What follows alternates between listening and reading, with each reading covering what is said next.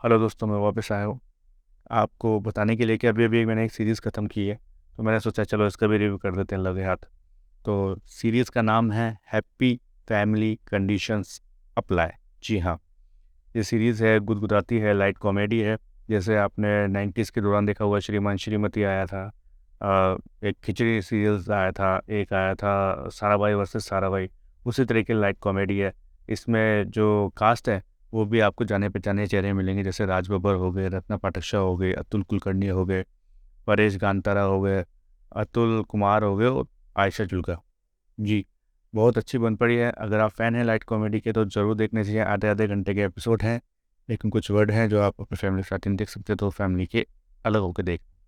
लेकिन देखना ज़रूर। बहुत अच्छी है लाइट कॉमेडी है आपका मूड फ्रेश कर देगी।